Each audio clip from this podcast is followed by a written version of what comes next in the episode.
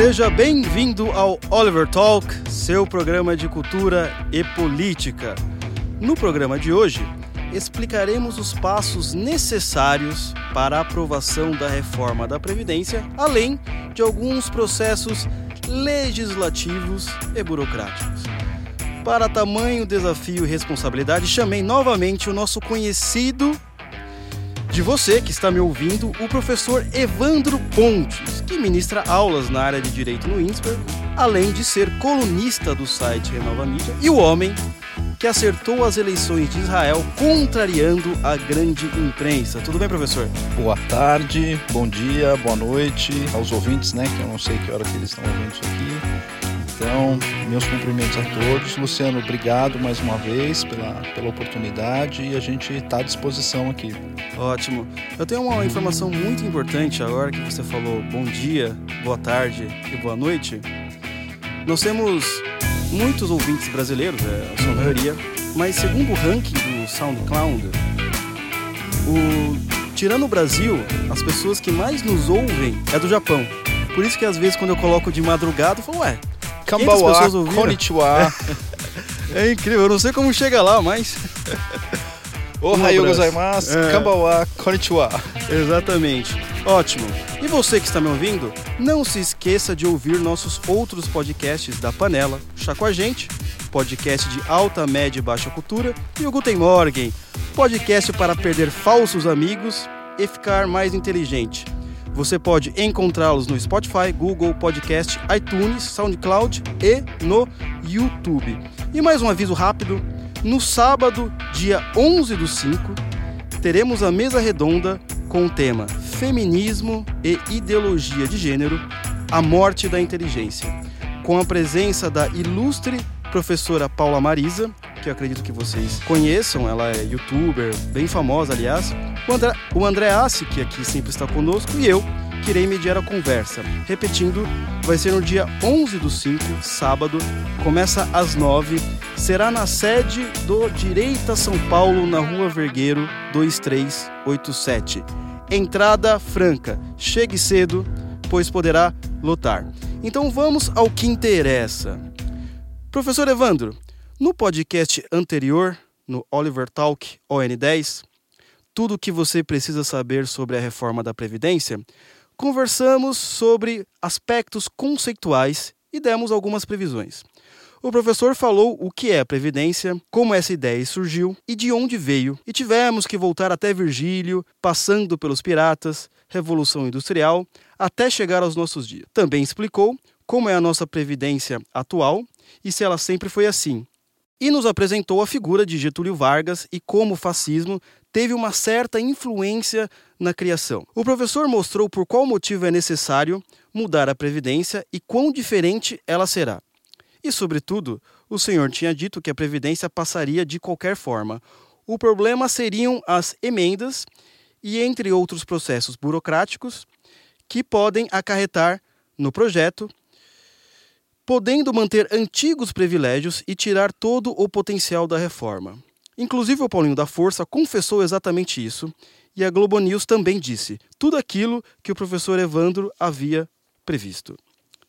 Professor, quando estava no metrô, vindo para esta gravação, percebi que alguns metroviários já estão se preparando para a greve juntamente com outros setores do funcionalismo público já usando aquele colete contra a Previdência e etc, etc. Muitas pessoas que apoiam a reforma da Previdência reclamam dizendo que o governo não está conseguindo explicar o que é exatamente a reforma. Você acha que o governo tem falhado em se comunicar com a população? Boa pergunta é uma forma bacana aqui da gente abrir essa discussão e a resposta instantaneamente é sim. É, existe, eu tenho identificado é, algumas falhas aí por parte do, do, do Poder Executivo de comunicar suas ações não apenas em relação à reforma da Previdência, mas em relação ao pacote anticrime. É, a gente teve recentemente a MP da liberdade econômica, que é a MP das startups, é, teve um grande é, barulho no dia do seu lançamento e dois dias depois o assunto já não se vê mais nos, nos jornais, na, na, grande mídia e etc. Então o governo não pode é, se fiar que esse assunto vai ser é, é, é, transitado na grande mídia. Debatido organicamente, né? Orgânica, não.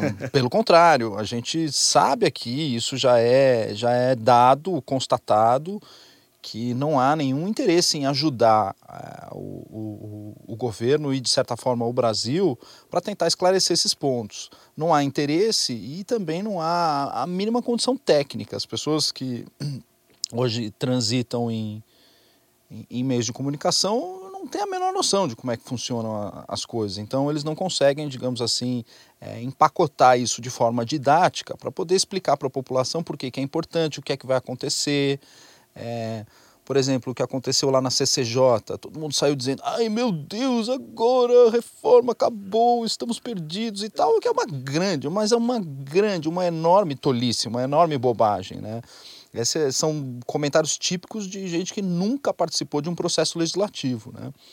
Então, é, existe sim, por parte do governo, é, um, uma falha na, na, na, comunicação das suas ações e na comunicação do processo como um todo é, para a população interessada no assunto. Não só na interessada, como, como também na desinteressada. Essa é a que mais nos interessa. A desinteressada é a que mais nos interessa. A gente chamar a atenção é, dessa gente que acorda no último minuto. Né? Então é sempre importante o governo ter uma estratégia melhor de atuação em relação às suas pautas. Né? É, a gente pode fazer um pod também separado, fica aqui a dica, é, a respeito do projeto do projeto anticrime do Moro, né? Porque o que é que eu vejo assim, né, especificamente? Vou abrir aqui já um, um, um parênteses, né, de, a respeito de uma matéria que não é o que a gente está discutindo. Mas no projeto anticrime do Moro, aquilo é exatamente o mote de campanha do, do, do Bolsonaro, é a vida dele. Ele passou a vida falando sobre segurança pública. Agora que ele conseguiu pegar todo o discurso político dele que o elegeu para transformar isso em ação, porque agora é uma ação política, isso está acontecendo. É, existe uma grande, novamente, uma grande falha do governo em se empenhar, em, em montar nesse cavalo selado e acelerar.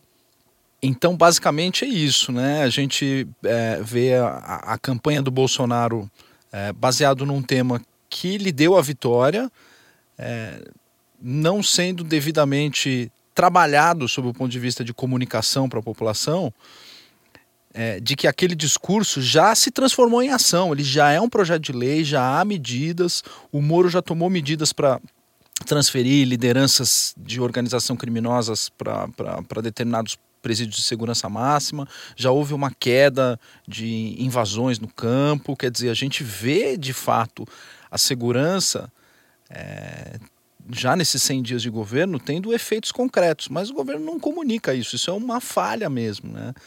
Então ele precisa trazer a população de volta e realmente alimentar um pouco esse trabalho de comunicação de uma maneira um pouco mais eficaz, efetiva. Isso é verdade mesmo.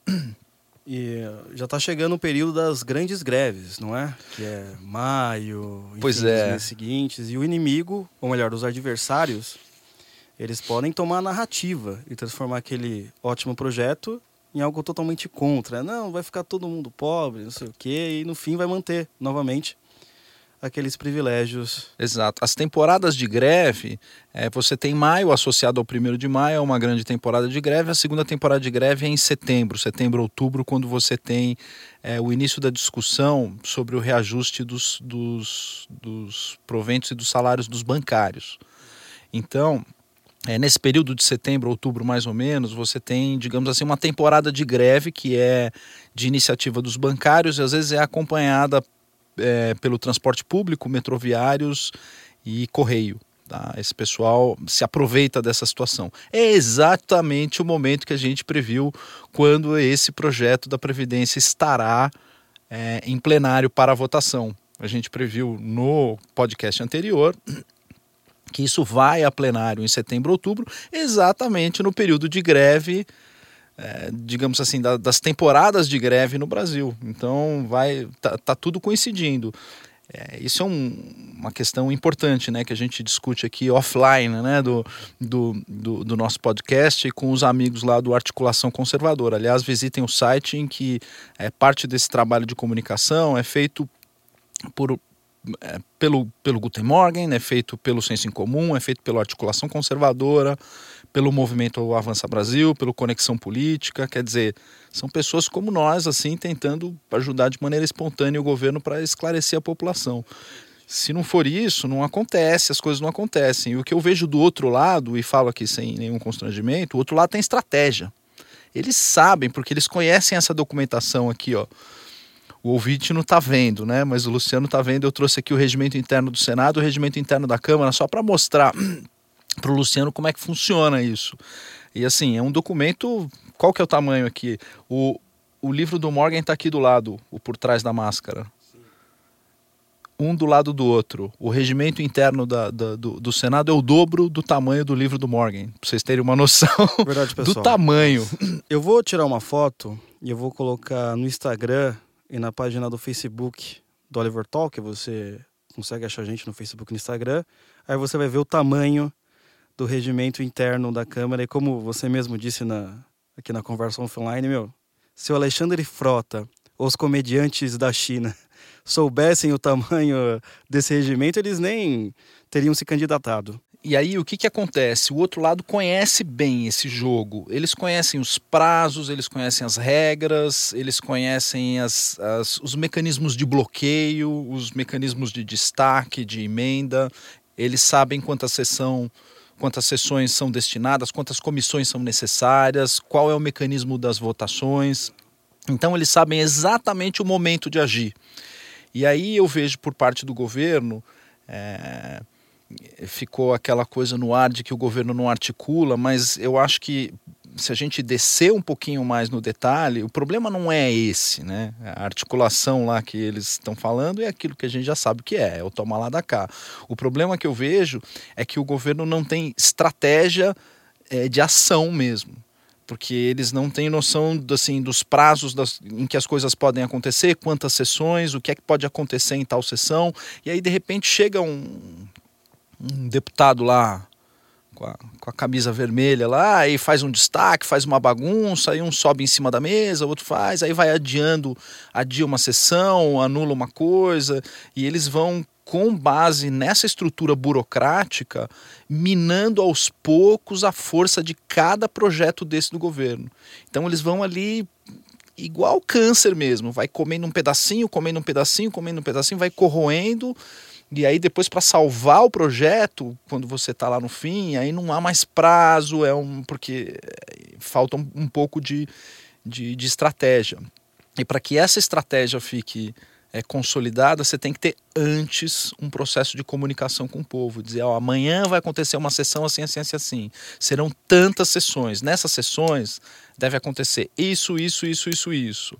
As pessoas encarregadas disso pelo governo são fulano, cicrano, beltrano. Eles já estão preparados, etc. Quer dizer, chamar a atenção da população para que depois, quando o cara vai lá e vê a notícia no, na grande mídia aí, é, ele tem uma capacidade maior de entender o que é que está por trás daquela mensagem da grande mídia. Tem uma manipulação por trás. Bem, esse programa está sendo gravado no dia 3, numa sexta-feira, e o Bolsonaro vai no programa do Silvio Santos à noite, no dia 5, no domingo. Então, provavelmente, nós iremos lançar é, esse programa e o Bolsonaro já foi é, no programa do Silvio Santos e torcemos para que ele explique exatamente isso que você está dizendo.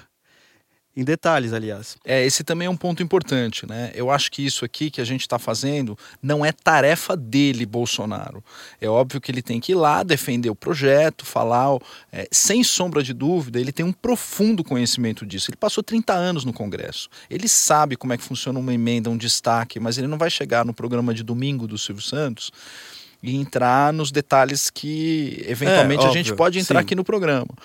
Então, eu acho que assim, ele tem um papel muito grande por ser, digamos assim, o, agora ele é o capitão da nação, né? Ele é o, ele é o capitão do time todo, ele é o capitão da nação, e como capitão da nação ele tem esse dever de defender essa posição, mas a gente não tem que esperar dele, Bolsonaro, o tempo inteiro, que ele fique fazendo isso o tempo inteiro. Tem uma parte dessa tarefa que pertence aos ministros e tem uma parte dessa tarefa que pertence à SECOM, a Secretaria de Comunicação do Governo. Ela, ela tem a necessidade urgente, urgentíssima de se mobilizar para fazer campanhas mais eficazes para alertar a população a respeito do que está de fato acontecendo no Congresso. E essa falha, ela está de fato ocorrendo. Não sei o que ocorre lá dentro, mas existe algum filtro em relação a essas informações. Essas informações não estão chegando inteiras para a população. E elas, de certa forma, são filtradas e se dispersam em meios de comunicação que uh, recortam a informação é, de maneira a atender de, determinados interesses. Isso de fato está acontecendo, é explícito, não tem não tem o que se questionar a respeito disso, né? Isso, isso está acontecendo. É, isso está acontecendo. Mas aí dá até para fazer um podcast, né? Porque o quem lida com a Secom é o Santo Cruz, que aí entra o Mourão, que aí a gente vai ter que falar do Olavo de Carvalho. É, exatamente. Aí coisa. é uma outra coisa. Quer uhum. dizer, já teve um Guten Morgen excelente sobre o assunto. Uhum. Um Guten Morgen que eu recomendo super sobre, sobre esse tema. É, em, em que o Morgan desceu nas, nas, nas, questões e nos detalhes a respeito do positivismo, do que é e do que não é. E isso é uma coisa bastante interessante, né? Porque uma coisa que tanto o Morgan quanto o Olavo de Carvalho falam é que boa parte do, do pessoal né, da caserna, às vezes, tem uma resistência em admitir o positivismo, né? Eles dizem, não, eu não, sou positivismo, eu não, não sei, tá, tá, tá, eu não tenho nada a ver com isso e tal.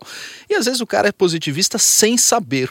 Ele não tem a menor noção de que ele, de fato, é, aderiu dentro da caserna a uma cartilha positivista, a aplica sem conhecer a famosa origem das ideias, né? O que, é, o que me levou ao Olavo é exatamente esse fascínio por investigar a origem das ideias. Esse, esse, eu estou falando do seu ponto de vista pessoal, né? Eu tenho um grande é, um grande débito com o professor Olavo de Carvalho, porque ele foi a pessoa com quem eu pude aprender um pouquinho a investigar a origem das ideias. Isso é muito comum na caserna, as pessoas desconhecerem a origem das ideias. Né? É, eu fiz uma, uma, uma thread no, no, no Twitter recentemente que virou um artigo no Articulação Conservadora que foi um, um estrondo assim, né? sobre positivismo.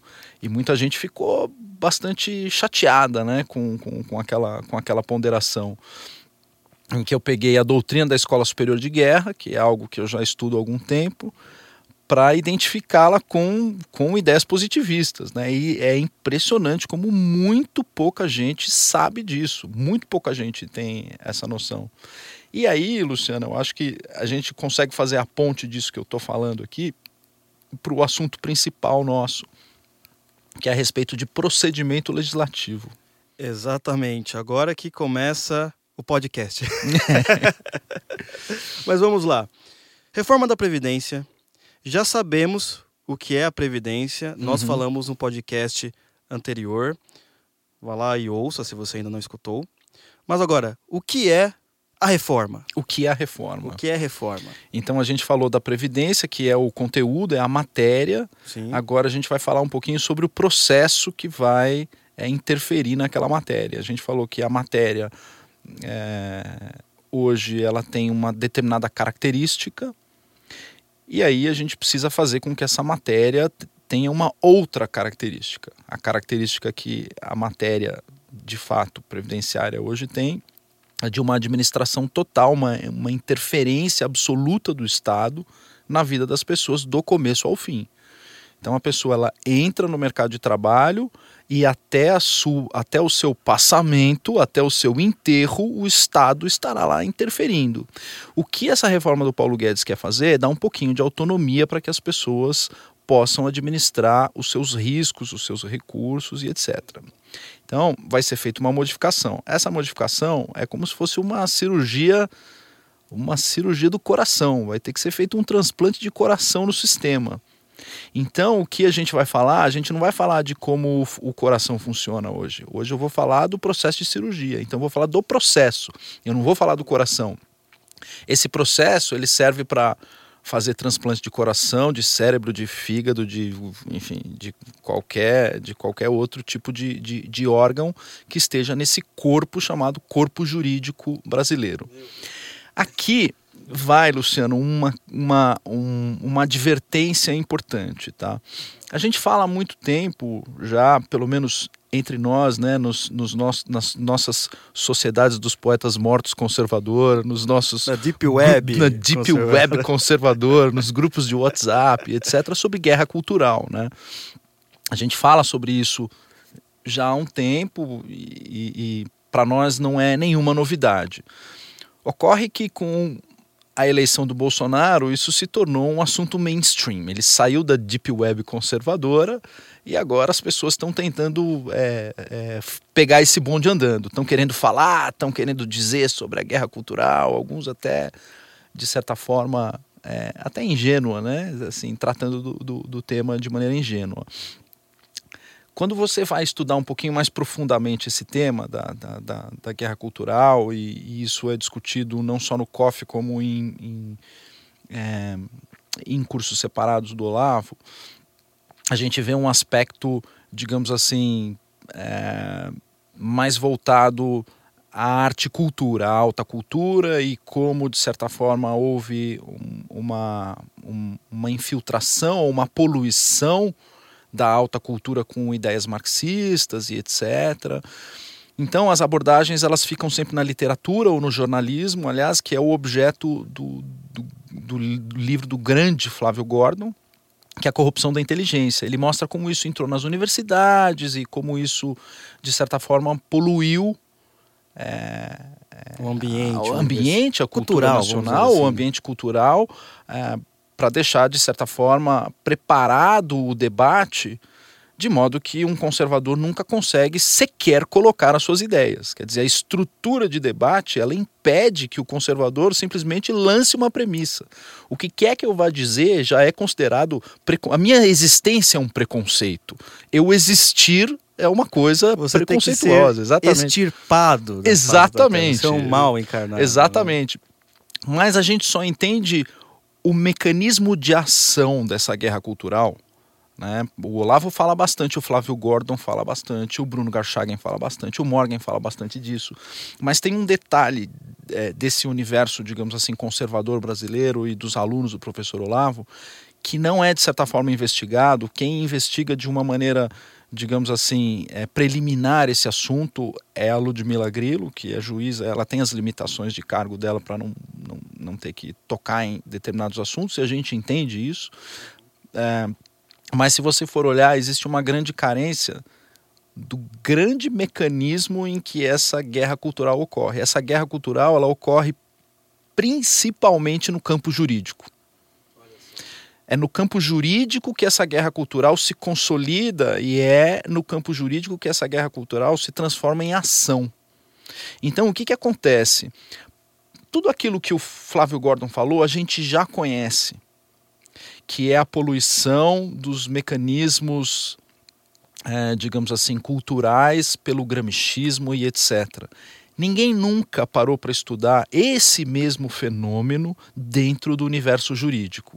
Há, de certa forma, escritos esparsos. Há o grande Roberto Campos, que já escreveu várias coisas sobre o processo constitucional. Quer dizer, a gente sabe, mas não existe é, uma sistematização daquilo, ou um, uma metodologia de análise semelhante ao que o Gordon fez no Corrupção da Inteligência. Sim. Eu estou trabalhando com esse tema faz uns 10 anos, né? Eu dei o nome de Corrupção da Inteligência Jurídica. Né? Posso né? abrir um parênteses? Por favor. Esse processo que você está falando, pensando em minha vida, formado em filosofia também, estudei colavo, estudo, na verdade, eu acho que qual é a maior barreira para uma pessoa como eu adentrar na guerra, vamos dizer assim, guerra cultural jurídica? Eu acho que, em primeiro lugar, pensando agora de sopetão, é a linguagem. O juridiquês, uhum, uhum. ele é, parece uma barreira intransponível para quem não está naquele mundo. Exato. Mas fechando adentro, pode continuar.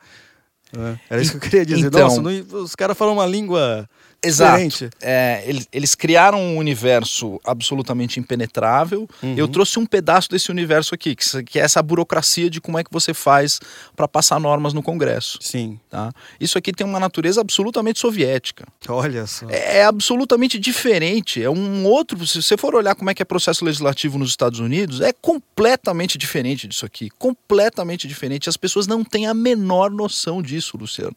Eu também não tenho. Ah, eu, eu entrei na faculdade de Direito, era jovenzinho ainda, o presidente do Brasil era o Collor ainda quando entrei na faculdade de Direito. Eu peguei lá o, o, a geração de caras pintadas, peguei esse bando de bobo aí, gente falando coisa e etc. E demorou muito tempo, demorou 20, 20 e poucos anos para eu entender isso, para eu poder capturar isso. E eu tive que apanhar muito nos jardim das aflições da vida, né? Apanhar muito para entender que boa parte daquele processo de formatação da linguagem jurídica é exatamente semelhante ao processo de formatação de outras linguagens nas faculdades de, como o Morgan chama, de extremo-humanas. Então, no direito, é, o grau de gramscismo ele beira os 95, 96% o direito brasileiro ele é completamente soviético. A gente fala assim, não, a graças a Deus a eleição de Bolsonaro serviu para nós não virarmos uma Venezuela. Mas como não virarmos uma Venezuela? Nós já somos. Juridicamente nós já somos uma Venezuela. O que o Bolsonaro é, e ele tem consciência disso, e ele fala isso publicamente, o meu trabalho de desfazer coisas será muito maior do que o trabalho de efetivamente fazer. A gente tem muita coisa a desfazer. Então, o nosso arcabouço, a nossa estrutura jurídica, é onde começa exatamente o problema da guerra cultural, porque esse é o campo de batalha da guerra cultural. Né? Eu tenho uma dúvida em relação a essa parte soviética, eh, assim, a parte jurídica soviética. Eh, outro dia, essa semana ou semana passada, anunciaram que querem tirar o Paulo Freire como patrono da educação. Uhum. Para isso, era necessário criar uma lei para revogar uma, uma outra lei. Exatamente. É, é, mais ou menos isso? É isso aí. Falei, é isso aí. Eu pensei naquilo, não entendo nada, mas falei, cara, nossa, mas que absurdo, não é mais fácil revogar uma lei do que criar uma lei para revogar outra? Eu não entendo muita coisa, mas eu pensei, nossa, que negócio maluco. Exatamente, exatamente. Você conseguiu incrustar é, no, no, digamos assim, no, no, seio da estrutura cultural uhum. brasileira uma série de mecanismos que você não consegue é, simplesmente mexer nisso. Uhum. Você lembra a discussão que a gente teve lá da extinção dos conselhos? Agora, os caras vão fazer o que com essa extinção dos conselhos? É óbvio que eles vão judicializar. É óbvio que vão levar para o Poder Judiciário. E o problema não é só o STF. Você pode ter juízes da mais variada é, estirpe, com a mais variada a, atuação profissional, às vezes aplicando determinados trechos de doutrina e legislação, cujas ideias que originam aquela doutrina e aquela legislação, eu aposto com você, desafio qualquer pessoa formada em direito a discutir esse tipo de coisa comigo. As pessoas não têm a menor noção da origem das ideias. Eles estudam para concurso, estudam é, para fazer prova e etc. Eles repetem conteúdos sem saber de onde veio aquele conteúdo. Né? A pessoa para na primeira nota de rodapé. E assim, quem é meu aluno no INSPER sabe que eu sou mega chato. Eu não paro na primeira nota de rodapé. Eu vou recuar essa nota de rodapé até o Gênesis da Bíblia, para ver de tá onde certo. veio aquela ideia. E aí, nove... mais de 90% das ideias, você acaba é, na escola de Frankfurt, ou você acaba diretamente dentro do, do Capital de Marx, você acaba dentro de estruturas que são visivelmente, é, inquestionavelmente, é, estruturas para não dizer estruturas do, do, do, marxismo, algumas outras de natureza agnóstica, algumas estruturas uh, em Corradini, que não é marxismo, enfim, já dei a palavra mágica aí, aí vocês vão procurar o que, que é. E aí, o que, que acontece? Vamos, vamos descer um pouquinho no, no, no detalhe agora, né? Em relação ao processo legislativo, tá? O que é que a gente tem? A Previdência brasileira, eu até fiz algumas brincadeiras aí outros dias, até soltei um tweet e tal, a Carla, Carla Zambelli compartilhou o tweet, e o tweet era um pouquinho, é até um pouquinho grosseira, olavístico. Né? que o tweet dizia mais ou menos assim: quem foi o imbecil que colocou Previdência dentro da Constituição? Porque nenhuma outra, é, nenhuma outra Constituição do mundo desce a esse nível de detalhes que a nossa Constituição desce para tratar de um tema como esse. Se você pegar constituições sociais-democratas, como por exemplo a Constituição Portuguesa, se você for ver o artigo sobre é, Previdência, não me lembro de cabeça, é o 68, 78, não me lembro, é um artigo só. É um artigo lá de cinco linhas em que o cara fala: olha, Previdência é um negócio muito importante para a vida das pessoas, etc. Ponto, acabou. Dali para diante, ela deixa de ser regra constitucional e passa a ser uma regra infralegal. Como é que funciona o sistema? Você tem a Constituição, que está lá em cima, 1988, Ulisses Guimarães, Constituição Cidadã, o pessoal se abraça. A agora festa da democracia. É a festa da democracia, é a liberdade, quer dizer, uma granada sem pino que botaram no bolso de cada brasileiro, que está é. estourando agora essa granada. Foi colocado, chamada Constituição de 88, Abaixo dessa Constituição, você tem as leis complementares, que são, digamos assim, as leis com quórum mais rigoroso. É, paralelo às leis complementares, você tem as leis ordinárias, que é uma lei que é passada com um quórum não tão rigoroso quanto a lei complementar. E essas leis federais, você tem leis, lei complementar e, e lei ordinária, você tem o arcabouço jurídico brasileiro. Um código, por exemplo, pode ser uma lei ordinária. Né? Dificilmente um código vai ser uma lei complementar. Então, Código Civil, Código de Processo Civil, essas coisas são leis ordinárias que são votadas no Congresso. Abaixo dessas leis, você pode ter leis delegadas no Congresso, você pode ter o decreto presidencial, você tem a famosa medida provisória, que foi criada na Constituição de 88 e ela foi sendo modificada ao longo do tempo.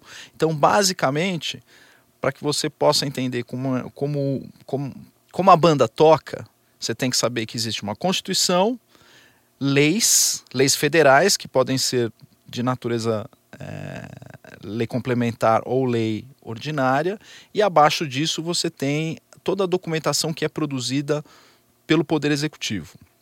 Então você tem decretos presidenciais e medidas provisórias que dependem única e exclusivamente é, do Bolsonaro. Ele vai emitir esse tipo de documento, a medida provisória vai para o Congresso, ela passa por um rito e pode ser transformada em lei. Abaixo ainda, você tem os ministros. Os ministros podem emitir portarias, eles podem emitir outros tipos de documentação é, regulamentar e regulatória para regular ou para especificar algum detalhe de alguma lei. Abaixo dos ministros, você ainda tem as agências. Você pode ter o Banco Central, você pode ter a CVM, a ANEL. IBAMA. É, IBAMA. E a, o, o que o IBAMA vai fazer? Ele vai baixar uma resolução IBAMA. Nossa. Você tem, por exemplo, o Banco Central pode baixar lá as circulares ou cartas circulares e o Banco Central no sistema no sistema de regulação do sistema financeiro, que é chamado de, de, de Conselho Monetário Nacional, pode ele também baixar resoluções. A CVM pode baixar instruções. Então, imagina o arcabouço burocrático que a gente tem é gigantesco. As pessoas não têm noção disso aí. Tudo isso está completamente impregnado. Como é que você vai desfazer, desarmar essa bomba? Isso você é me lembra muito... o Asterix, conhece Asterix e Obelix? Conheço. Obelix. Era pequeno, eu gostava de ler Asterix. Os 12 trabalhos de Asterix. É, eu gostava e de tem ler... uma parte que ele tem que vencer a burocracia. Ele fica, começa a ficar louco.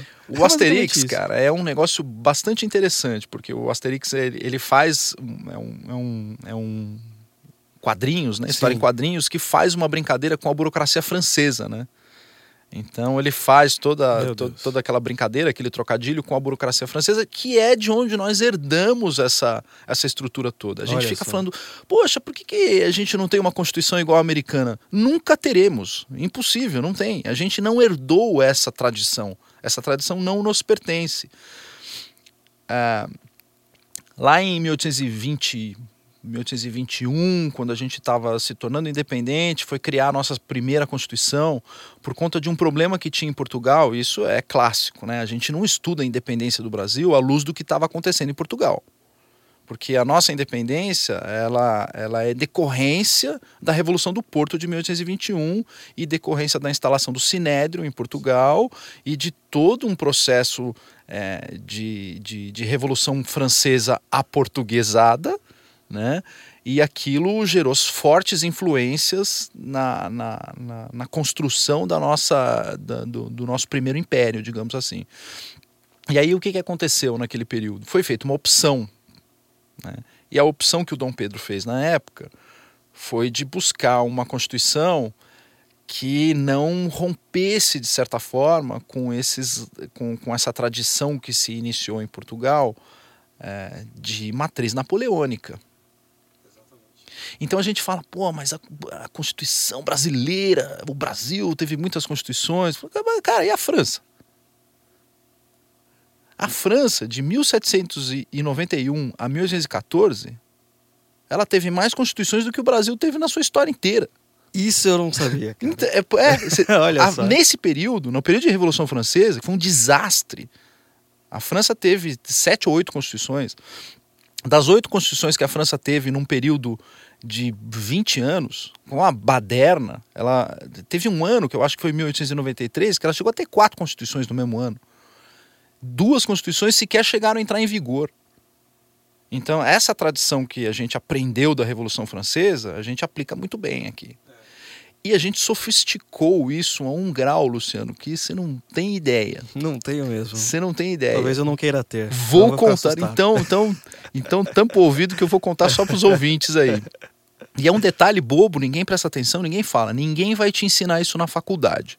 Exatamente. Estudantes de direito que estão ouvindo pode, ninguém vai te contar isso na faculdade.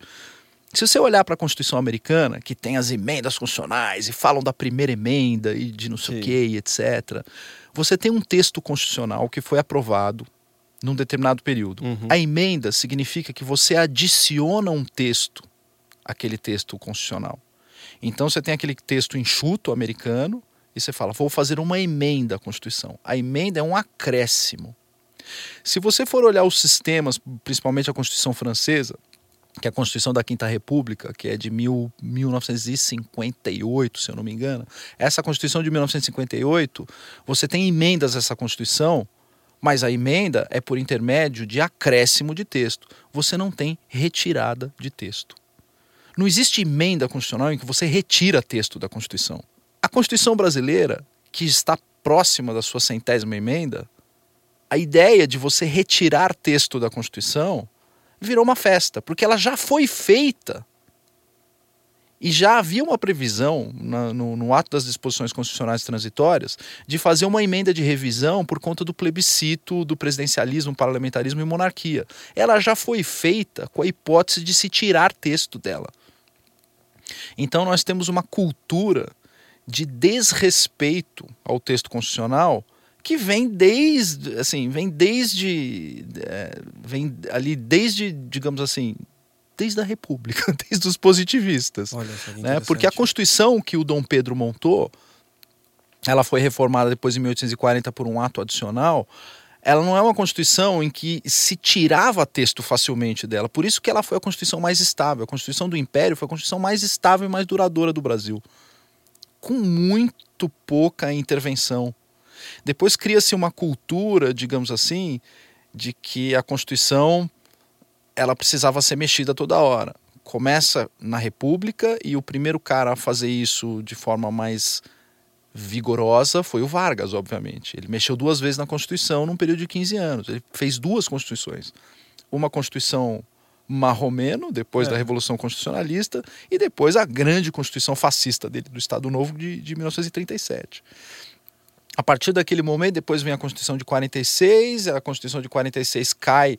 É, foi golpe ou não foi golpe?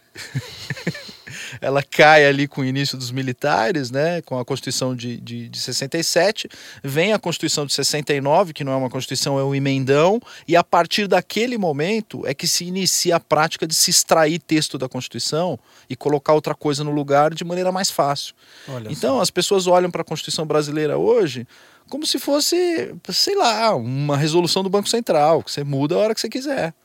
E isso está previsto no próprio sistema. Né? O próprio sistema prevê é, que você vá ajustando. Uma sabotagem. uma autossabotagem. Olha só. E quem é que consegue mexer nesse tipo de coisa? Quem domina essa burocracia. E dominar essa burocracia, Luciano, não é uma questão de você ter maioria no Congresso ou não ter maioria. É você saber como esse troço funciona, cara.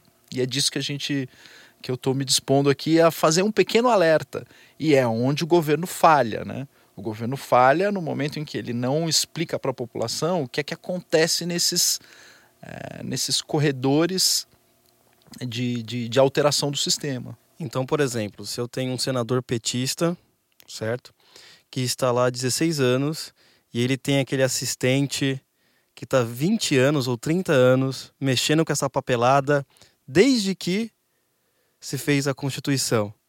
Exato. Então ele tem muito mais vantagem, mesmo que ele tenha, vamos dizer assim, supostamente a, a minoria em questão de votos, porque Exato. ele sabe como que funcionam os meandros do sistema. Ah, os não, mas tem burocráticos, aquele... exatamente. É, aqui não, olha, vai querer passar isso daqui, mas tem uma lei que eles não conhecem. Exato. Tem aqui, pá, a gente derruba essa porcaria. Exato. Então o que, que a gente tá falando aqui? Pô, a gente tá num, num momento, assim, de acabar com um toma lá da cá. Pô, legal putz, que vontade de dar um abraço no presidente se ele conseguir fazer isso. Legal, você acaba, é, digamos assim, com, com, com a compra de, de, de determinados. compra de voto mesmo, enfim. Você usar esse tipo de mecanismo. É, você vai lá e dá dinheiro para o deputado e ele deixa de fazer alguma coisa e a lei passa.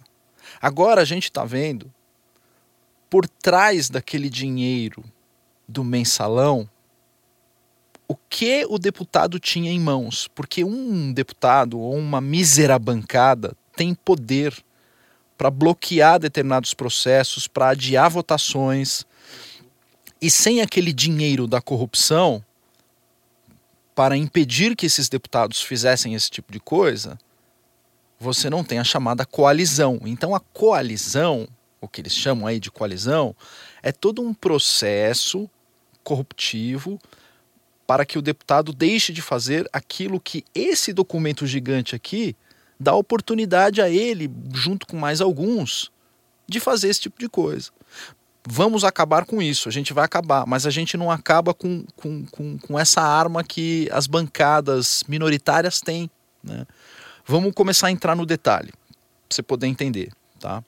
O que é que está escrito aqui no regimento interno e como é que funciona um processo de, de um processo legislativo. Isso é um detalhe também muito importante, né? Deixa eu só fazer uma nota de rodapé aqui. O estudante de direito, ele não aprende processo legislativo na faculdade. Não faz parte. Não existe. Não existe essa matéria de processo legislativo. Embora a matéria seja jurídica, ele não aprende isso aqui. Ele aprende no primeiro ano de faculdade, e os estudantes de direito agora vão ter um colapso pelo que eu vou falar. Eles vão aprender lá em teoria geral de direito, IED e etc.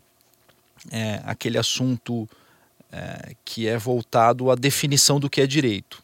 E eles vão ouvir de um jurista chamado Hans Kelsen, que o direito começa com a norma posta. Portanto, o processo legislativo é um processo essencialmente político e não deve ser estudado nas faculdades de direito. Essa é a razão pela qual até hoje ninguém estuda processo legislativo. Mas é intencional ou simplesmente é um, uma Totalmente, que fizeram? Ah. Totalmente ah. intencional. O recorte é intencional.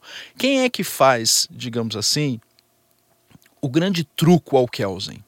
O Kelsen era um professor na Universidade de Viena. Ah, começou. Viena, começou, ali Viena. perto. Univers... Ali perto. É, Universidade de Viena. E ele tinha um orientando dele, que estava fazendo uma tese de doutorado, muito inconveniente que começou a falar: Ó, oh, professor, eu acho que não é por aí. Esse orientando dele se chama Eric Vogelin. O Eric Vogelin ele, é, ele, ele começa a carreira dele como jurista. E existe um livro do Eric Vogelin que não é conhecido no Brasil, chamado The Nature of Law, que é uma resposta ao Kelsen, dizendo assim: não, professor Kelsen o processo jurídico ele começa desde a formulação da lei no Congresso. Então você não pode extirpar o processo legislativo da análise jurídica que lhe é pertinente.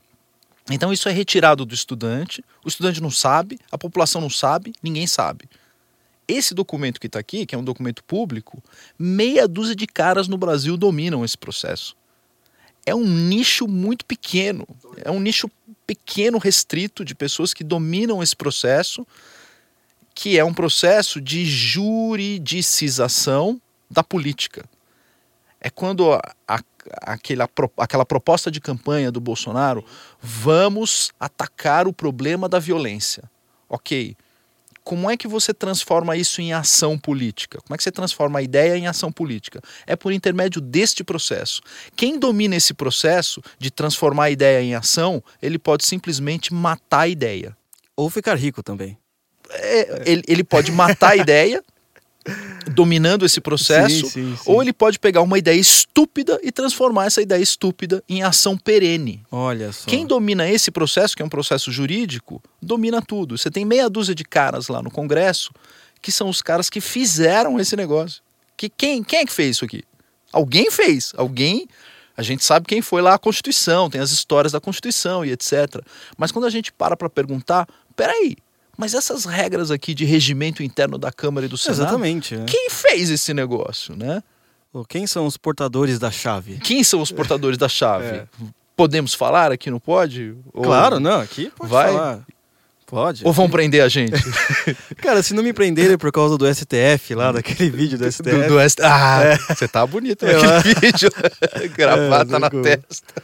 Se não me prender por causa disso, relaxa. Esse, esse, esse regimento interno aqui, e essas regras, elas foram num determinado período completamente manietadas e, digamos assim, estruturadas pelo PMDB. O PMDB é a matriz do Centrão. Olha então você vê assim deputados que é, ficaram muito famosos por dominar isso aqui. Eduardo Cunha, o malvado Zé, favorito, né? Zé Genuíno. Zé Genuíno era uma sumidade em, em, em dominar esse tipo de coisa na, na época do FHC. É, então você tinha é, intelectuais orgânicos com uma grande influência, um grande domínio disso aqui, um grande domínio desse documento aqui, que são os regimentos internos. Então vamos falar agora de como é que a coisa vai funcionar. Luciano. São os caras bons, né?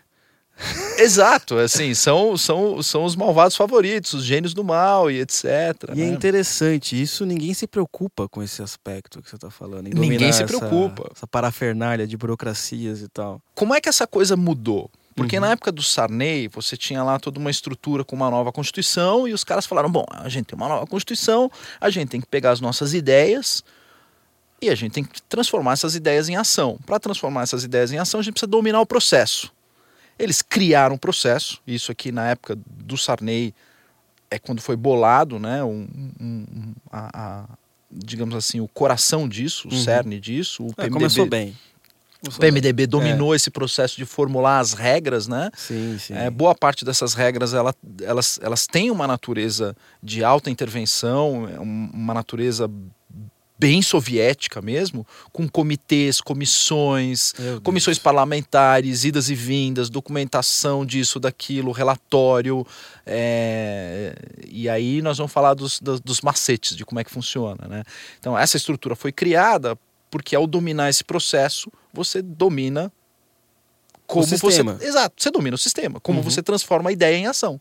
Então é isso que foi feito. Tá? Vamos falar agora. Isso foi feito lá atrás, né? Eles bolaram essa ideia bacana e etc. E falaram assim: bom, agora a gente domina o processo, a gente faz Sim. o que a gente quer né? uhum. com isso aqui. Porque tendo esse processo aqui em mãos, a gente vai pegar as nossas pautas transformar todas essas pautas em coisas que nos interessam. Então, nesse caso, a gente vai para segunda questão, que é como a reforma da previdência vai acontecer? Qual o passo a passo que tem a ver tudo com isso? Isso, todo esse processo que você está falando. Nossa, meu Deus, vamos, coitado vamos do Paulo Guedes. vamos falar dela. O Paulo Guedes é um cara que sabe como isso uhum. aqui funciona. Acho que não nesse detalhe do que a gente Deve ter um assessor, aqui, alguma coisa assim. Alguém cantando a bola para ele. Uhum. Mas ele sabe que isso aqui não é fácil. O processo disso aqui não é fácil. Então vamos falar. Para cada, eu, eu contei para você, pô, a gente tem uma Constituição, a gente tem medida provisória, lei ordinária, lei complementar. Para cada negócio desse, você tem um processo diferente. Então, se você abrir o, o, o, o regimento interno, aí você, digamos assim, Luciano Oliveira é eleito deputado tal, deputado Luciano Oliveira, chega lá no gabinete, tá, tá ali sentado com seus 35 assessores, né? Aí senta lá com o seu assessor principal, Felipe Trielli, fala: pô, Felipe, precisamos fazer aqui um, um, uma lei aqui para transformar é, o Panela num, numa sociedade do governo, né? Aham. Pra gente tentar, né? Precisamos fazer aqui. E aí você tem essa ideia maravilhosa e você precisa de uma lei para isso. Mas como é que você faz? Você chega lá, levanta a mão, é, alguém tem que escrever a lei para você, né? Exatamente. Aí vai escrever a lei e existe todo um processo específico para isso, que é um processo, digamos assim, diferente daquele que é o processo para reformar a Previdência, porque a Previdência está na Constituição, porque aí você tem uma emenda constitucional. Ou tá lá o capitão do Brasil, Jair Bolsonaro, passa lá uma medida provisória para, enfim, transformar a, a panela numa, numa ONG. Uhum. Vou transformar a panela numa ONG. Essa medida provisória vai até o Congresso. O processo de aprovação dela não tem nada a ver com o processo de aprovação de uma emenda constitucional, que não tem nada a ver com o processo de, de, de, de uma lei ordinária. Então imagina o é deputado verdade. aí, você chega lá, pô, Luciano Oliveira chegou lá e falou, mas peraí, isso aqui, como é que faz? Vai para que comissão? Não vai para que... Aí é muito rápido de você se perder num processo certeza. como esse ser absorvido e, digamos assim. E a partir disso, o que é que a gente tem? A gente tem as estratégias, né? Os partidos que já conhecem esses caminhos, o cara já sabe que isso aqui vai para essa comissão, dessa comissão vai não sei para onde, demora um prazo tal, então tal dia a gente bota fulana para gritar com cicrano na terceira sessão. É tudo combinado isso.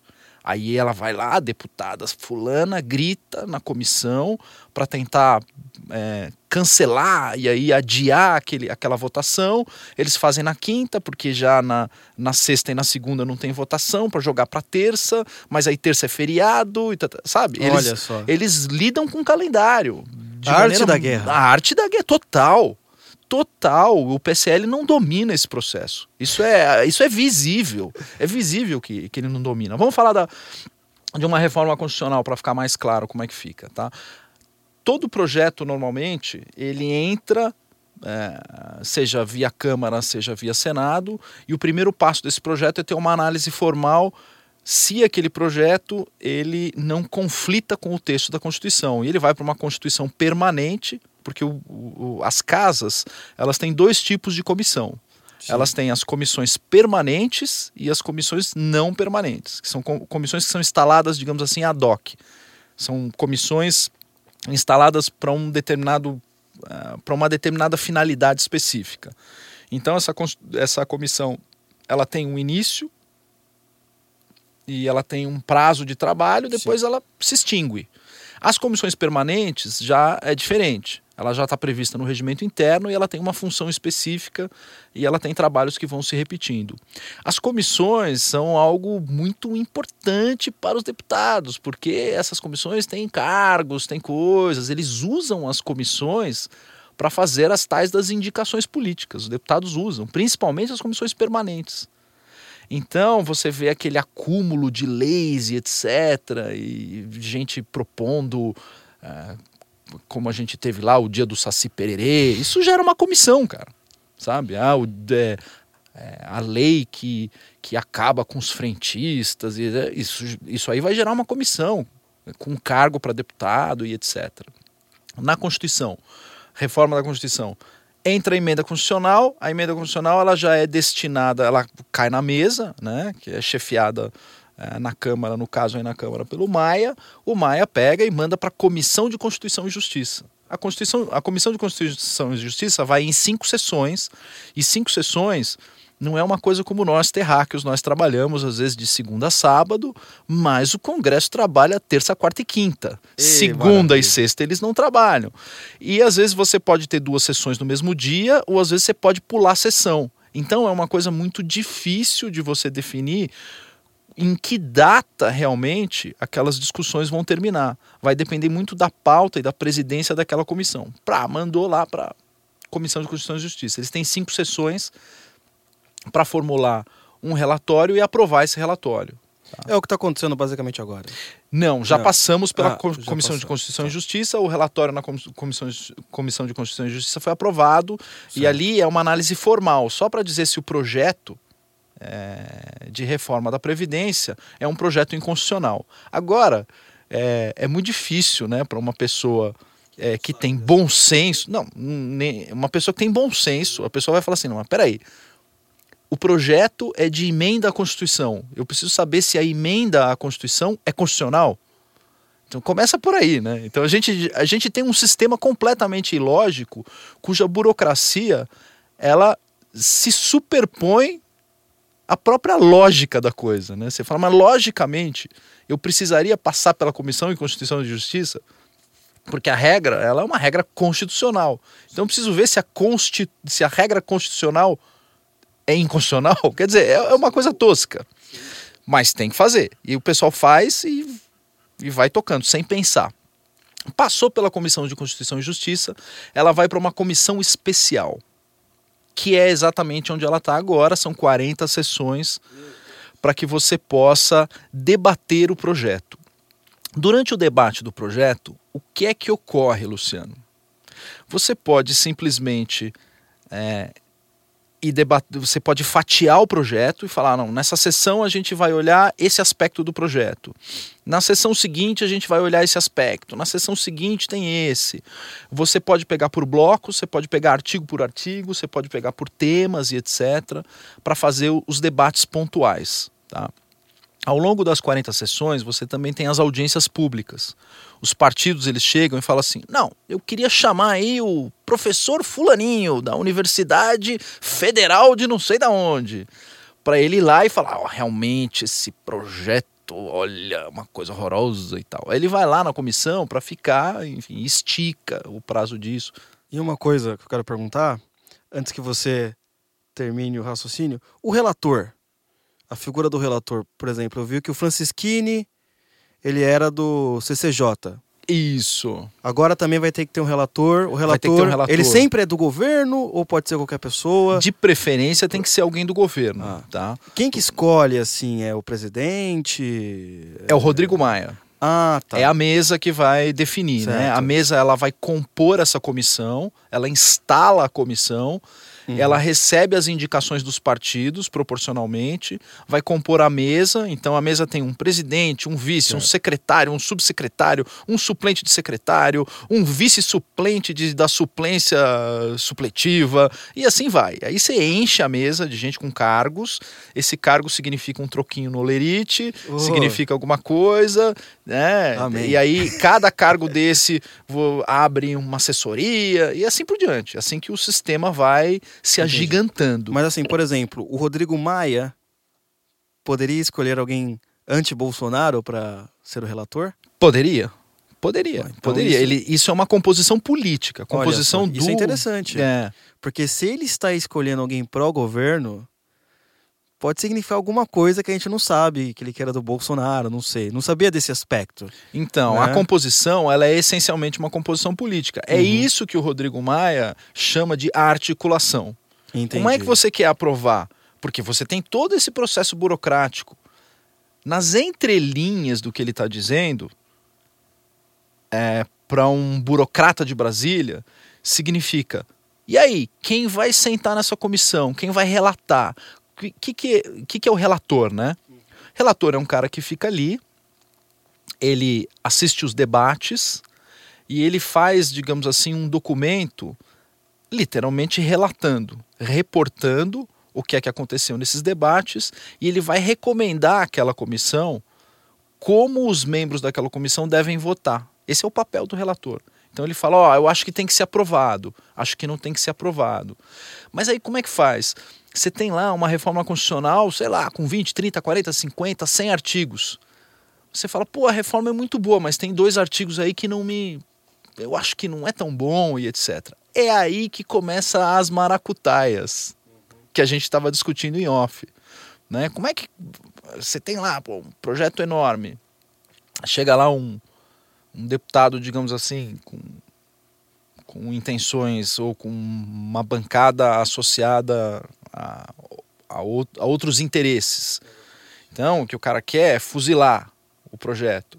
Ou ele tem, como o Paulinho da Força falou, não precisamos fazer uma conta de chegada, porque se esse negócio passar com uma economia de 800 pau, a gente vai simplesmente dar uma carta branca para reeleger. Então a gente tem que cortar a gordura desse projeto, que é aquilo que eu falei. Ele vai passar. O problema é o tamanho e como esse processo vai, esse, essa reforma constitucional vai passar. De que jeito ela vai passar. Que é isso que a gente está discutindo hoje. E aí o que, que acontece? Você tem duas, duas maneiras de agir bem sucintamente. Tá? Você pode fazer uma emenda ao projeto, então você chega lá, ah, esse artigo 15 aqui eu não gostei, está dizendo que é, a idade de aposentadoria para homens e mulheres é igual, todo mundo com 65, eu queria fazer a diferença lá que o Bolsonaro soprou e colocar mulher com 62 e homem com 65 e tal. Você propõe, como deputado, uma emenda. Você vai propor uma emenda, e aí, emenda em cima de emenda, você vai, de certa forma, votando essas emendas. Outra coisa que muita gente deve ouvir é o chamado destaque. O destaque é um recorte, emenda é o que você põe, destaque é o que você tira. Então, o Partido dos Trabalhadores, e aqui é um elogio claro para o que esses caras se prepararam a vida inteira eles são craques nesse assunto de destaque. Eles conseguem olhar para um projeto como esse, eles conseguem matar esse projeto nas cinco últimas sessões.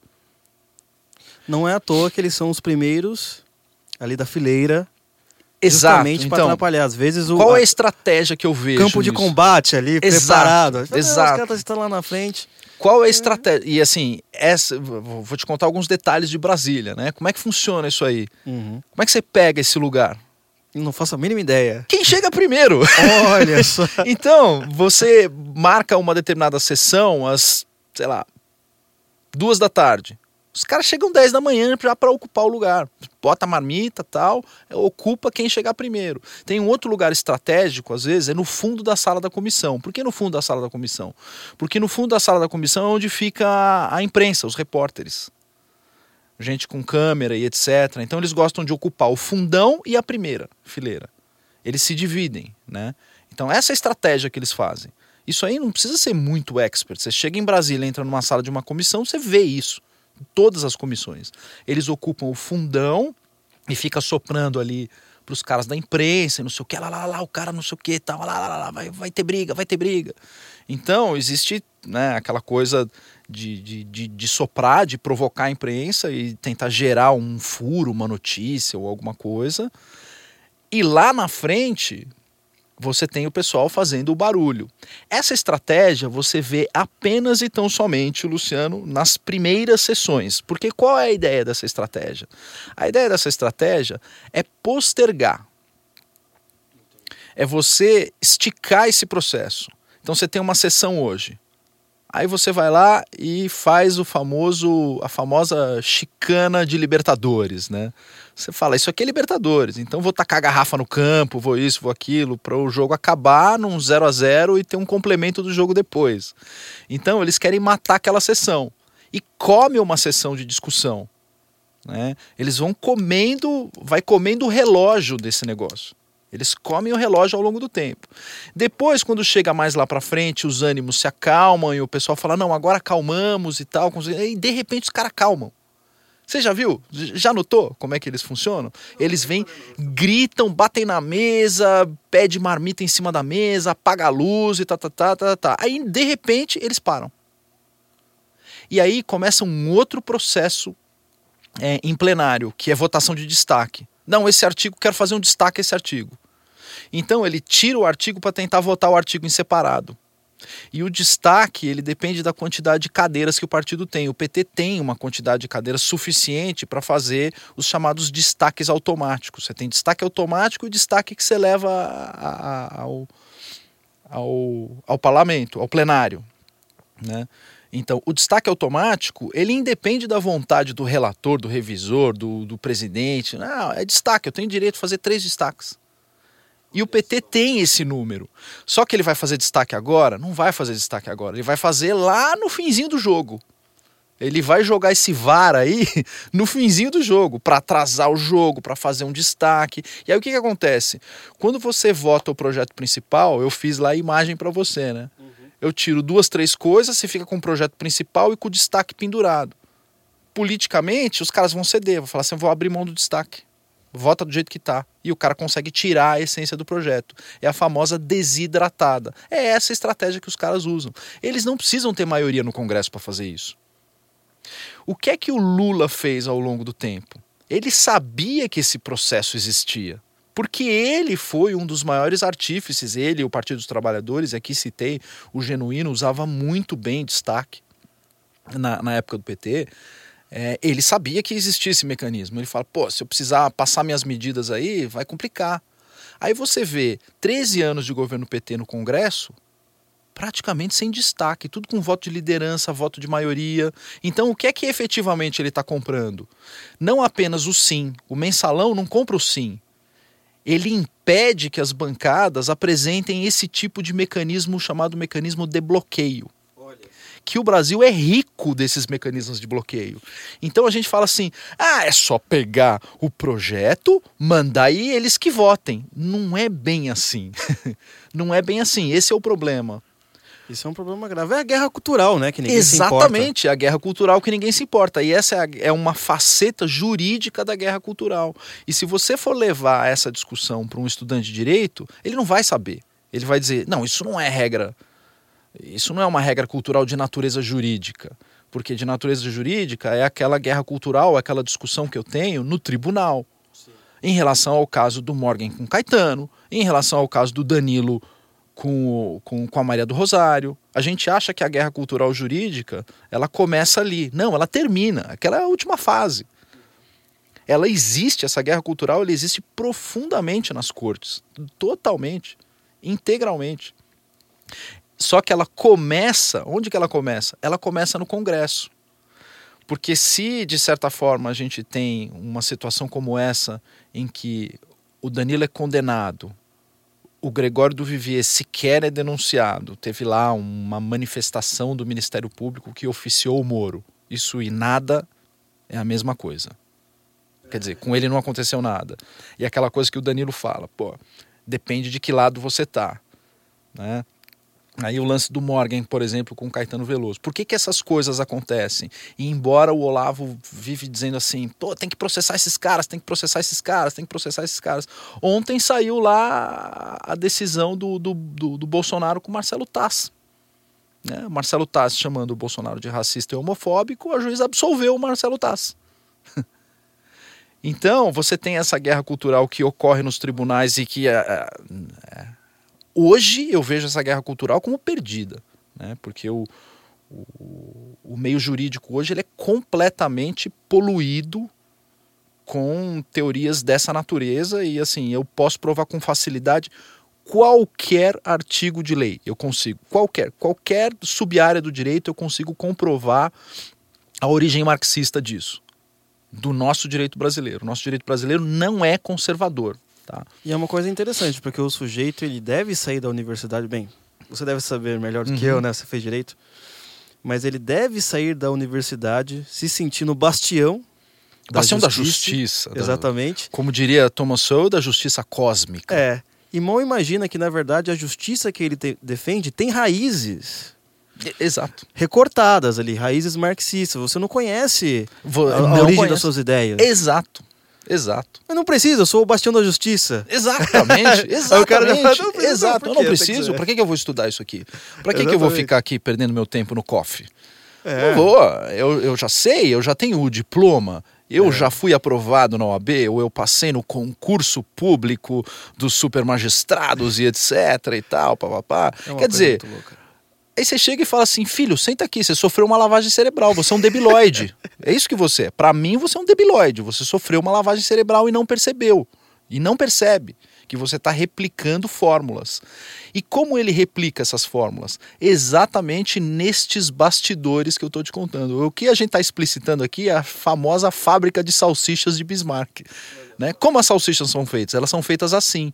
Então, quando esse processo é, de, de formulação legislativa se torna norma jurídica, e aí a partir de uma lei você tem os professores interpretando, os tribunais interpretando dentro de doutrinas é, cuidadosamente trazidas para o meio universitário, Judith Butler e etc., entendeu? Já pautando a mente do, do, do estudante de direito a, a, a, interpretar aquele artigo de lei num determinado sentido, é, o resultado que a gente vê em tribunais, por exemplo, no caso da decisão é, da Maria do Rosário com Danilo Gentili ou da decisão do Caetano com Morgan, você fala, isso aí é absolutamente previsível. é absolutamente previsível. Agora, como eu conserto isso?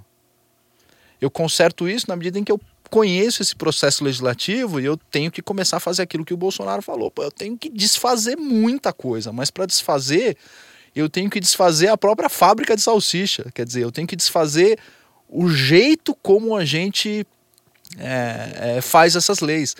A guerra cultural é muito mais complicada e é muito mais complexa e é muito mais perigosa e ela ainda vai nos tomar três, quatro, cinco gerações para a gente poder reverter isso.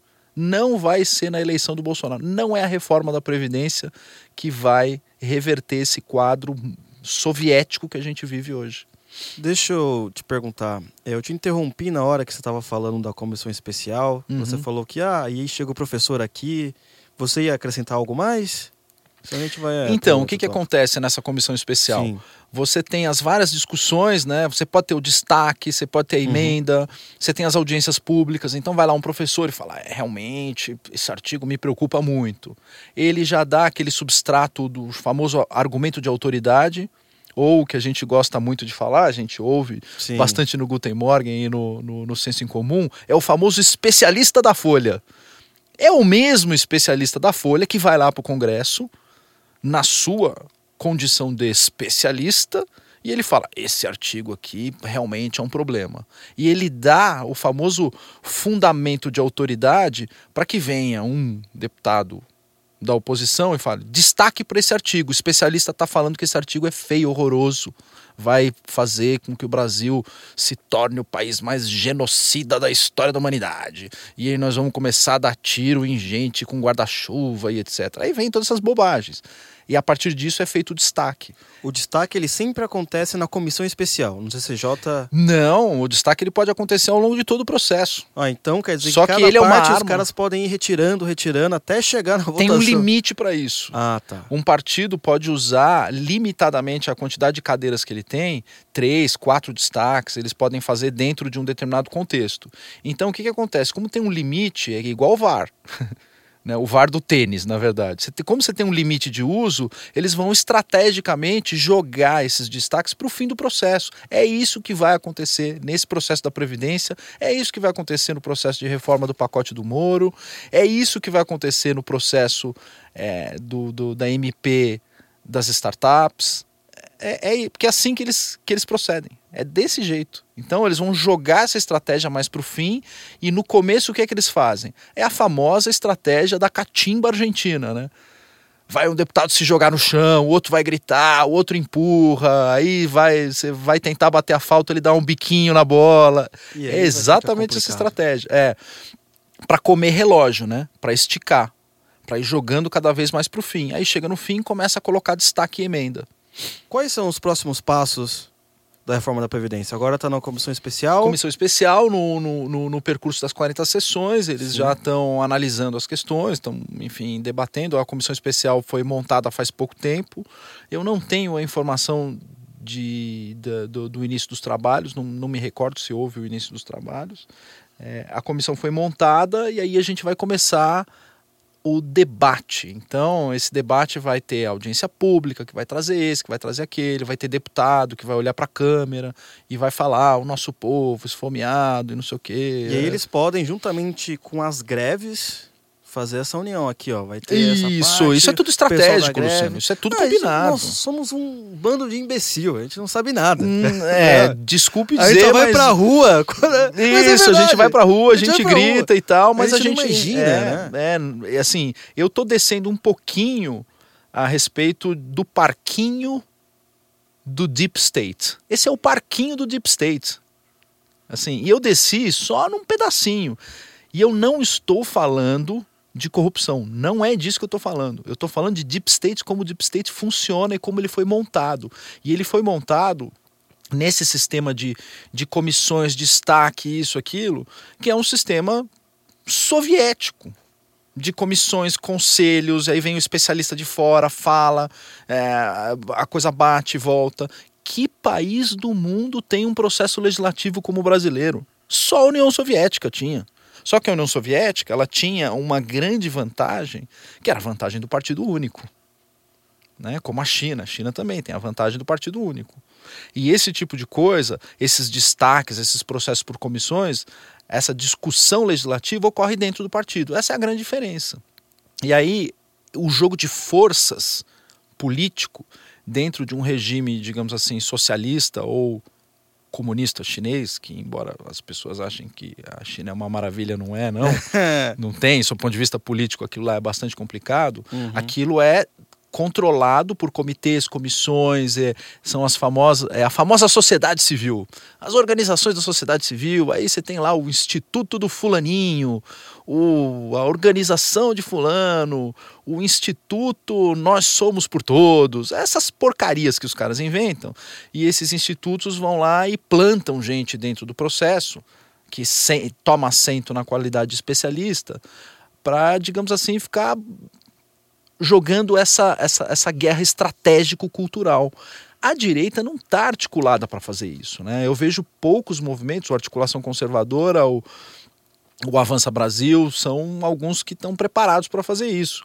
Mas, rapaz, nós estamos engatinhando nesse negócio ainda perto do que esses caras têm de estrutura e assim, eu não vou nem entrar em George Soros aqui, porque do nosso lado, a gente, cara, é um, é uma meia dúzia de Zé Mané que estamos aqui, né, discutindo, duro, sem dinheiro. Os caras, para poder montar esse processo de guerra, eles são patrocinados de maneira pesada, cara. São patrocinados de maneira robusta. É, é uma coisa assim, eles têm um patrocínio, tem todo um jogo de interesses por trás para que eles consigam entrar preparados nessa guerra cultural. Te digo mais, se você prestar atenção nessas discussões no Congresso, você vê claramente um revezamento. Então, hoje é a deputada Glaze, amanhã é o Zeca Dirceu, o Zeca Dirceu vai lá xinga o Paulo Guedes e some do Congresso por dois ou três dias. No dia seguinte vem um outro, eles vão, eles vão fazendo rodízio entre eles.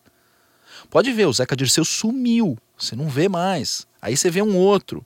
E aí vai um outro deputado faz uma presepada. E o deputado que faz uma presepada já vai para o fim da fila, vem um outro. Então a estratégia de guerra deles é muito mais sofisticada do que a nossa.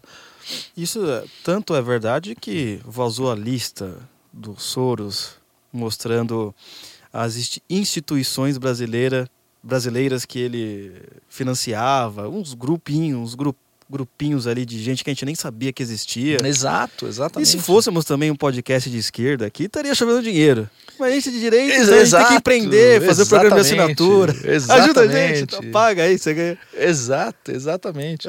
Isso, isso é uma coisa também é, bem interessante. A gente não, não, não, não tá hoje falando especificamente disso, mas vale uma nota de rodapé aqui, tá? É, o que eu vejo nesses processos, assim, e digamos nessas é, nessas ONGs ou nesses institutos. Você tem institutos aí, institutos todos bacanas, de gente falando assim: não, nós vamos pegar e capacitar as pessoas. E aí depois essas pessoas vão ser capacitadas, nós vamos mandar para Harvard, vamos uhum. mandar para a universidade. É, a famosa inter Mônica Interestelar. É? Aquela tabata, não sei das quantas. E, e aí você uhum. vai lá e cria todo um sistema, digamos assim, de capacitação. Sim né? E aí a pessoa vai procurar o partido e etc. Mas durante o processo de, de capacitação, essa pessoa recebe um marketing enquanto não é candidata ainda. Então a posição dessa pessoa é alavancada por um financiamento empresarial que passa ao largo da proibição legal. Você tem uma proibição legal de que você não pode ter mais financiamento de empresa para campanha política.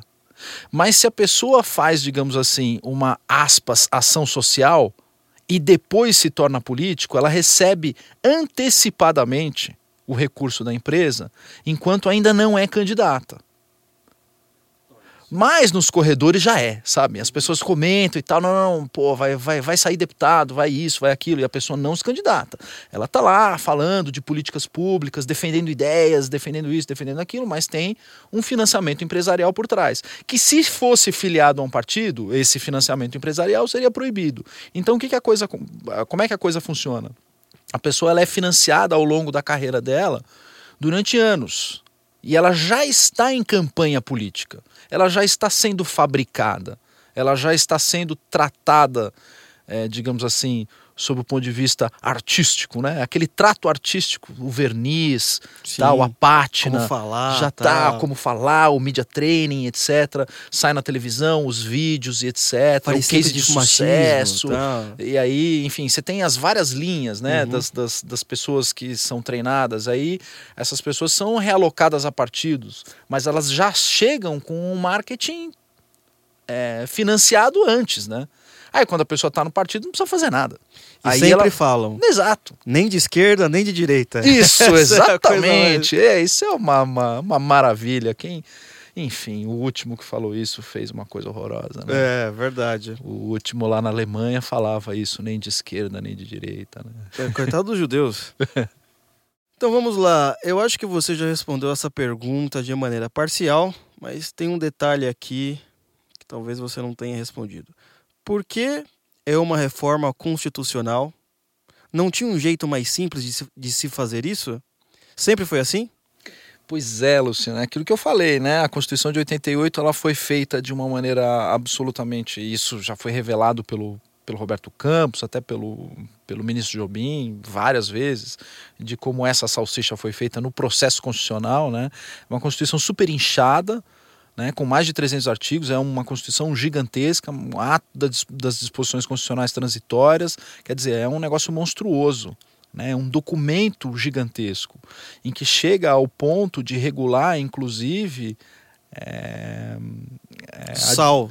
Não, não sal é uma lei. Administração, não é uma administração do, do Colégio Pedro II no Rio de Janeiro. Está previsto na Constituição no ato das disposições constitucionais transitórias. Não, pera, você está falando aquele colégio específico? Isso, o colégio lá, Colégio Mas, Pedro II do Rio de colégios? Janeiro. Não, o Colégio ah, Pedro II do Rio de Janeiro está na Constituição, está na Constituição. Vamos embora desse administração, país. administração do Colégio Pedro II cabe à esfera federal nos termos por quê? da, da por quê? Não sei por quê. Alguém botou isso lá. Então você tem várias coisas. Você tem o, é, a questão do índio, a questão é, da, do, do, da, da, prática esportiva está na Constituição. Você tem um monte de coisa na Constituição. Quer dizer, a Constituição é um, é um arcabouço gigante. Eu reputo a Constituição brasileira como, assim, disparado, mas disparado, a pior Constituição da história da humanidade. E assim, eu já li bastante Constituição, até a da União Soviética eu já li. Caramba. Até a da União que Soviética. podcast, Constituição da União Soviética. É, aí vocês vão se espantar quando é. eu contar o que é que tem na Constituição da União Soviética. Mas assim, até a Constituição da União Soviética eu já li. Não há Constituição pior do que a Constituição brasileira no mundo hoje em vigor. Eu não sei se na Coreia do Norte tem, tem alguns países que a gente não sabe, né? Agora, eu acho que a única Constituição que consegue ser ainda pior que a Constituição brasileira é a Constituição de Cádiz, né, que é a de 1812 lá, a famosa Constituição de Cádiz, que na verdade é a base dessa Constituição de 1988. É uma cópia de, assim, ela é uma cópia conceitual. Os conceitos da Constituição de Cádiz migraram para essa Constituição de 88 que a gente tem no Brasil. Uma das piores, um dos documentos mais horrorosos que fez com que o nosso sistema jurídico é, explodisse num caos absoluto. A origem dessa explosão caótica do nosso sistema começa ali. Vamos falar deles? Pode falar. Podemos falar deles? Começa ali em 1979, no pacote de abril, panela de pressão, Golbery do Couto e Silva e etc. Todo o processo de abertura, como é que a gente vai fazer esse processo de abertura. E esse processo de abertura abriu tanto, mas abriu tanto, mas abriu tanto, que fez com que o país se tornasse uma grande democracia de estrutura soviética. De, de, de, de um, um, excesso absoluto assim, de conselhos, comissões, representantes, assessores e etc. Olha, se Stalin fosse vivo e visse o Brasil, ele, ele falaria, falaria, olha, realmente o cara que criou isso, eu preciso dar um abraço nesse cara, porque nem eu consegui pensar num negócio tão bacana assim, em termos de burocracia, em termos de. É, Olha que interessante isso, é. porque toda essa galera veio, eles aprenderam isso durante o período militar também. É? Exato, é? exatamente. Período militar, que basicamente ah, não tem mais comunistas, mas ali o sujeito estava aprendendo toda essa maracutaia jurídica, Exatamente. como dominar a cultura. Exato. E aí a gente chega num ponto, vamos chegar ao ponto inicial, né? Uhum. Fechamos o círculo aqui do, do podcast. A gente chega no início do podcast. É, quem domina esse processo domina tudo. São meia dúzia de caras que dominam esse processo. É aquilo que o Olavo, que o Olavo já é, citando o Raimundo Fauro, fala de estamento burocrático. O que, que é o estamento burocrático? O estamento burocrático é a meia dúzia de caras que dominam esse processo. Assim, não vou citar o nome deles, mas a gente sabe quem é. É meia dúzia de caras que dominam esse processo. Esse processo foi montado para eles, eles dominam e eles vão passando o domínio desse processo de geração para geração. A direita não domina esse processo. A direita pode ter 57 milhões de votos, 80 milhões, 120 milhões de votos. Sem dominar esse processo, não adianta nada. E você tem que chegar num determinado momento e falar, tem que interromper como isso é feito. A gente tem que reformar, enfim, uh, tudo. E não sei por onde começar, como Esses fazer, caras cara. são, eles são o, o, chefão secreto. Exatamente. Ninguém imagina que exatamente. tem. Tem o chefão, não é que é o PT, não, mas tem aquele ali. Exato. Ninguém sabe. Exato, é o, é, é o chefão secreto. É o cara da salinha que é. fica lá, aquela salinha cheia de fumaça, ele fica comendo amendoim, vendo não sei o quê é o cara com quem, se você não falar, a coisa não anda. E isso é, é meia dúzia de caras que dominam esse processo. Exatamente. E de, de legislatura para legislatura, isso vai passando, né? É, você tem, digamos assim, um, esse processo ele é passado hereditariamente. É ele passa de um para o outro. Às vezes não é de pai para filho, mas você passa de geração para geração. As gerações elas vão absorvendo é, o domínio desse processo. com o cara ali do lado, etc. Isso, exatamente. Ele começa a estagiar, vai, aí ele se efetiva e o outro se aposenta. Quem dominou esse processo durante muito tempo, na era Lula, foi o próprio Zé Sarney. O Zé Sarney, ele era o, o, o elo do Lula dentro do Congresso, né? Isso também é uma modificação importante. É, a, a diferença entre o domínio desse processo pelo PSDB e o domínio desse processo pelo PT. Isso é uma diferença fundamental, pouca gente fala. Tem um artigo meu lá no Articulação Conservadora sobre isso. Mas a diferença básica, Luciano, é o seguinte: todo esse é, essa estrutura de toma lá da cá, que foi, é, digamos assim, idealizada pelo Sarney, né? O Sarney idealizou isso. O FHC senta com um cara chamado ACM, faz a coalizão lá PSDB, na época PFL, hoje DEM, cria esse, esse, esse, esse processo chamado política de coalizão e a partir dali eles começam a negociar as maiorias dentro do Congresso. Tá? Essa negociação dentro do Congresso sempre tinha, digamos assim, como mandatário do nosso amigo é, FHC, o ACM. Quem era a ponta de contato, ACM, presidente do Congresso, e presidente da República FHC. Era um cara chamado Marco Maciel, que era vice-presidente da República. Portanto, isso sempre foi feito de casa para casa. Então, portanto, do, do topo da, da, da administração federal, que é a presidência da República, para o topo da administração é, é, legislativa, que é o presidente do Congresso. Tá? O que é que muda com o Lula nesse processo? Nunca ninguém parou e o seu professor de ciência política não explicará isso para você na faculdade. Tá? Só nós aqui do Oliver Talk. Só no Oliver Talk. Qual é a diferença entre esse processo? Qual? Quando o Lula ele é aprovado, a posição de vice-presidente da República não é a posição mais importante. Eu desafio qualquer pessoa aqui a lembrar o nome dos chefes da Casa Civil de FHC. Ninguém lembra. Mas as pessoas lembram que o articulador do FHC era o Luiz Eduardo Magalhães, o vice-presidente Marco Maciel e o próprio ACM. Eram os caras, digamos assim, da articulação, que dominavam esse processo. Eles eram os caras que dominavam esse processo.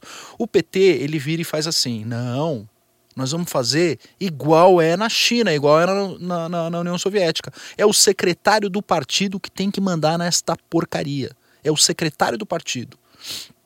Aonde o secretário do partido toma assento? Ele toma assento num anexo da presidência da República chamado Casa Civil.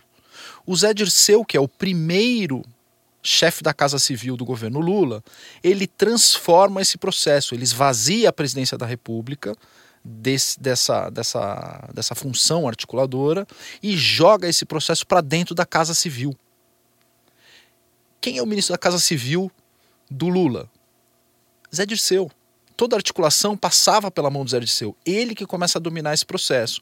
Quando dá o problema do mensalão e o Zé Dirceu é sacrificado, quem são os outros é, ministros da Casa Civil do, do Lula? Imediatamente, quem ele a transformou presidente da República foi a Dilma Rousseff. A Dilma era a grande responsável é, pela Casa Civil. Portanto, ela fez esse papel, aspas, de secretário de partido. Essa é a mudança fundamental do processo político, bolada pelo, pelo Zé Dirceu, que nunca ninguém sacou isso. Né? Quando a Dilma vira presidente da República, quem vira o chefe da Casa Civil dela? Antônio Palocci. Palocci era o chefe da Casa Civil dela. Foi também durante um tempo a Erenice Guerra. Sim, sim. Né? eram as pessoas, digamos assim, envolvidas. Grelo duro. Isso. Grelo duro. Essas pessoas envolvidas, digamos assim, no processo de, de aprovação de medidas provisórias, leis e etc. A Dilma, no segundo mandato, ela faz uma mudança, ela volta para o processo de vice-presidência da República e esvazia ela, esvazia a própria Casa Civil dela e transfere isso para o Michel Temer. E é ali que ela se estrepa quando ela muda o esquema que foi montado pelo Zé Dirceu. Porque politicamente, o que, que acontece? Ela acaba é, mudando um esquema que foi montado e ela se estrepa por outros motivos, tá? Tem, tem outros, outros fatores políticos também dentro desse processo. Mas ela perde é, naquele ponto. Hoje, o que que a gente tem? Um baita de um vácuo, Luciano. Porque o é Onyx não faz. Exato, o Onyx não faz esse papel. É, tem em alguém, relação, tem alguém. Em relação à vice-presidência é. da República, ouçam o Guten Morgen de Mourão e eu não vou dizer mais nada. Tem, tem, tem gente querendo ocupar esse espaço. Ah, é, esse espaço então. Né? esse espaço. É, é disso que a gente está falando. Mas tem alguém que o Bolsonaro pode chegar e falar: não, você vai ser o cara.